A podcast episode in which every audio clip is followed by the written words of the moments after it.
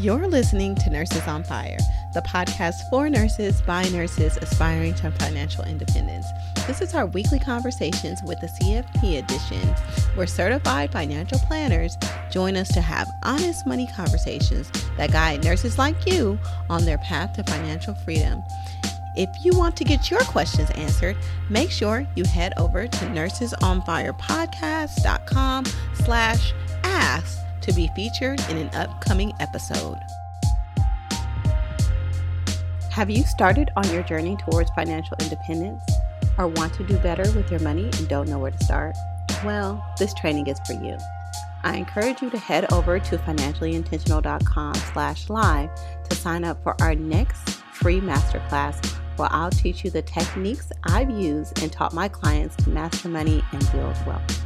During this free training, you'll learn the most powerful weapon you have at your disposal to launch into financial freedom, the budgeting method that will free up thousands of dollars a month to achieve your financial goals, the common mistakes to avoid while paying off debt, and how to rapidly slay debt. You don't want to miss this, so head over to financially intentional dot com slash live or click the button in the show notes to register for our next free masterclass.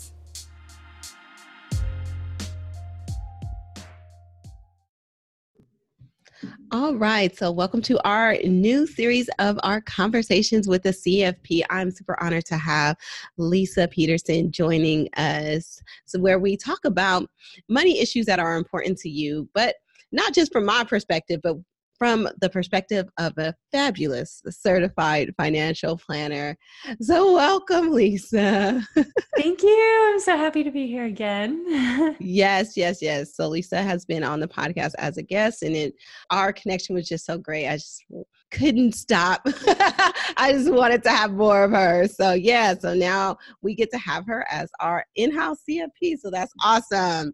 All right, Lisa, so let's get into the topic of today. So as we're sitting here recording, we're heavy into this COVID panic. Uh, most people are sheltered in place right now. A lot of people are worried about their income. A lot of people have experienced job losses. And if they haven't yet experienced job losses, they're kind of panicking in that direction because most people, as we all know, are check to check. They don't have adequate savings to even cover a four hundred dollars emergency. People have a lot of debt, as is the norm in America. So I wanted to address the, the people that are living check to check right now. What should they prioritize as far as saving, debt repayment? What are some things that they can do to kind of stabilize themselves in this unstable situation that we're experiencing right now? Yeah, it's a great question. And what I'd love to do is go through just a few check-ins with everybody. Then we can kind of talk about like what else comes. Is that okay? That's perfect. Like just what are the things, like the top priorities that you want to be thinking about? Because even when I, even when you asked this question, I sort of regrouped and I was like, oh my gosh, this is really important information that we don't always think about. And so before we kind of dive into specifics, I think if we could all just take a moment to make sure that we are taking time to realize things could be changing out there. We want to be more cognizant of what's going on. We don't want to run a negative. So the best way to do that is, number one, to spend some time tracking expenses and income.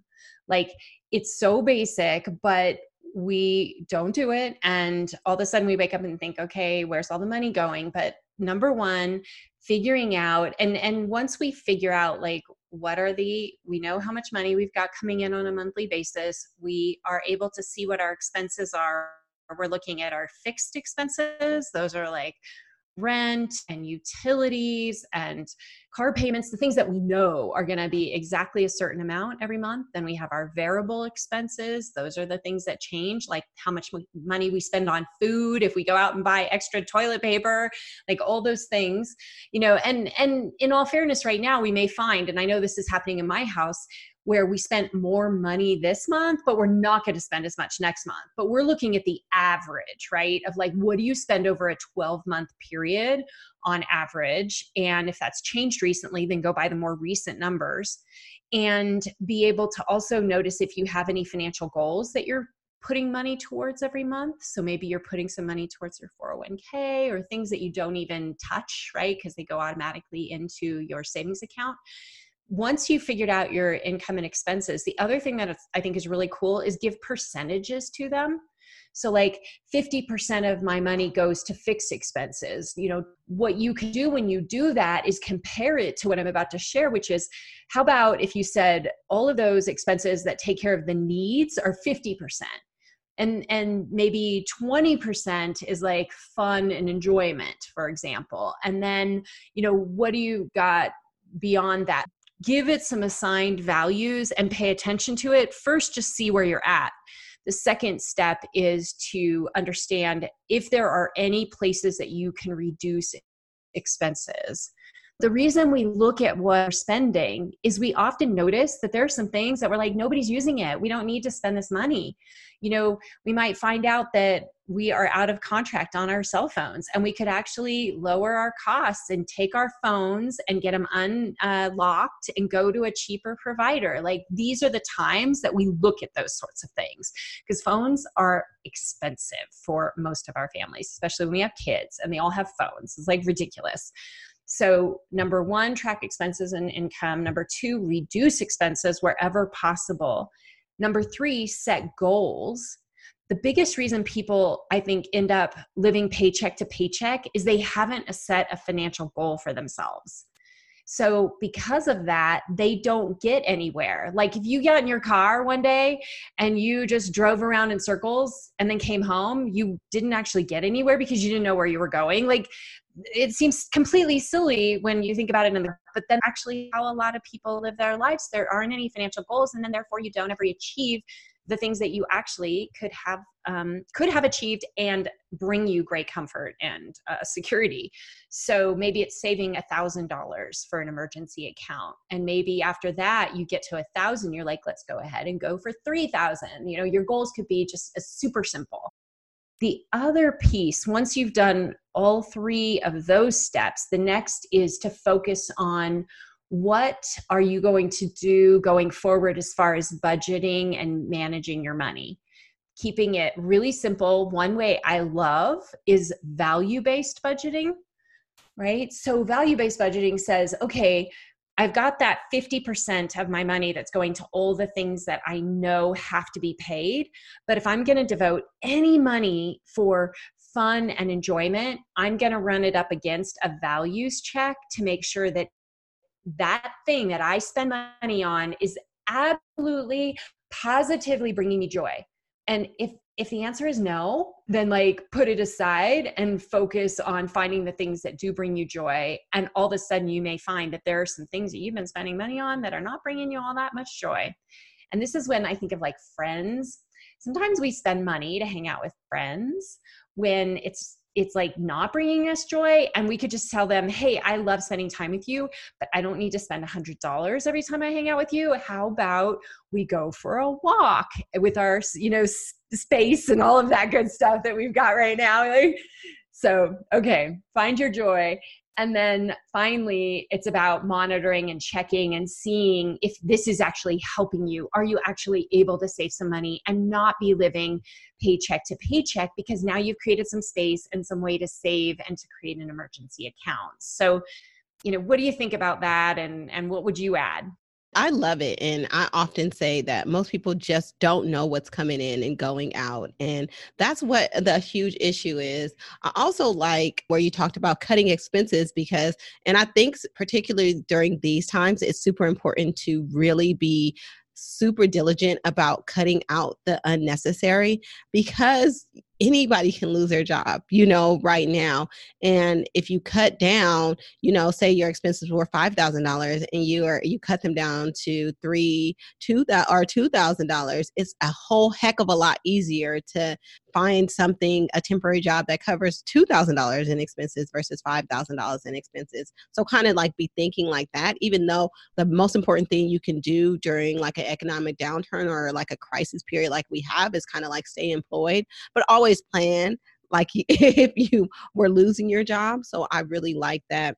I also like how you talked about having a goal, because if we aim at nothing, we hit it every time. And yes, your analogy was like so on point, because we run our lives, uh, our money, our finances, like we let our money control us, right? Like it just, we don't tell it what to do, and therefore it just does whatever. And then we have anxiety about it when all we have to do is flip the roles. And so I think that's super important. And by setting goals, you are flipping that role. I love the value-based budgeting. It reminds me of the Marie Kondo Spark Joy. And that's awesome, because I think that's where people fall off in their budgeting, because budgeting is super important no matter which way you budget. It's super important that everybody has some form of a budget. And it's super hard for people to stick to, because they look at it as deprivation, uh, as opposed to what it really is, is an opportunity for you to spend things on the things that are important to you, and to acknowledge that, and then not waste money on things that really don't bring value, right? And so I really, really love that. And then lastly, I really like the point that you're talking about in spending money on ways that really aren't serving you, and like hanging out with friends aren't to impress other people.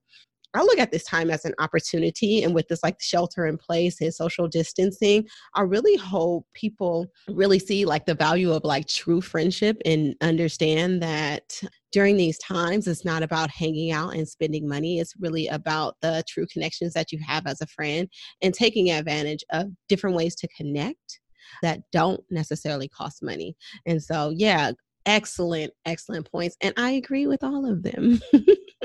Yay. Other thing I just was thinking is, if you could save a little bit of money and actually buy some stock while it's on sale, right?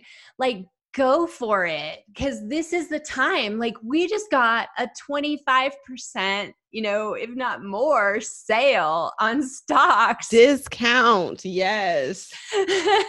So go use that money you're saving, because if you buy it that way and it goes, you know, back up, even if it takes a few years, it's like you're going to be so happy that you bought now, or you buy during this time. So create some money that you can invest. I always like to think of spending. The best kind of spending we can ever do is the spending that is on investments. Yes. Yes. Like change the way you think about it. Instead of the purse and the shoes that lose value, buy things that gain value, and you'll never regret those decisions.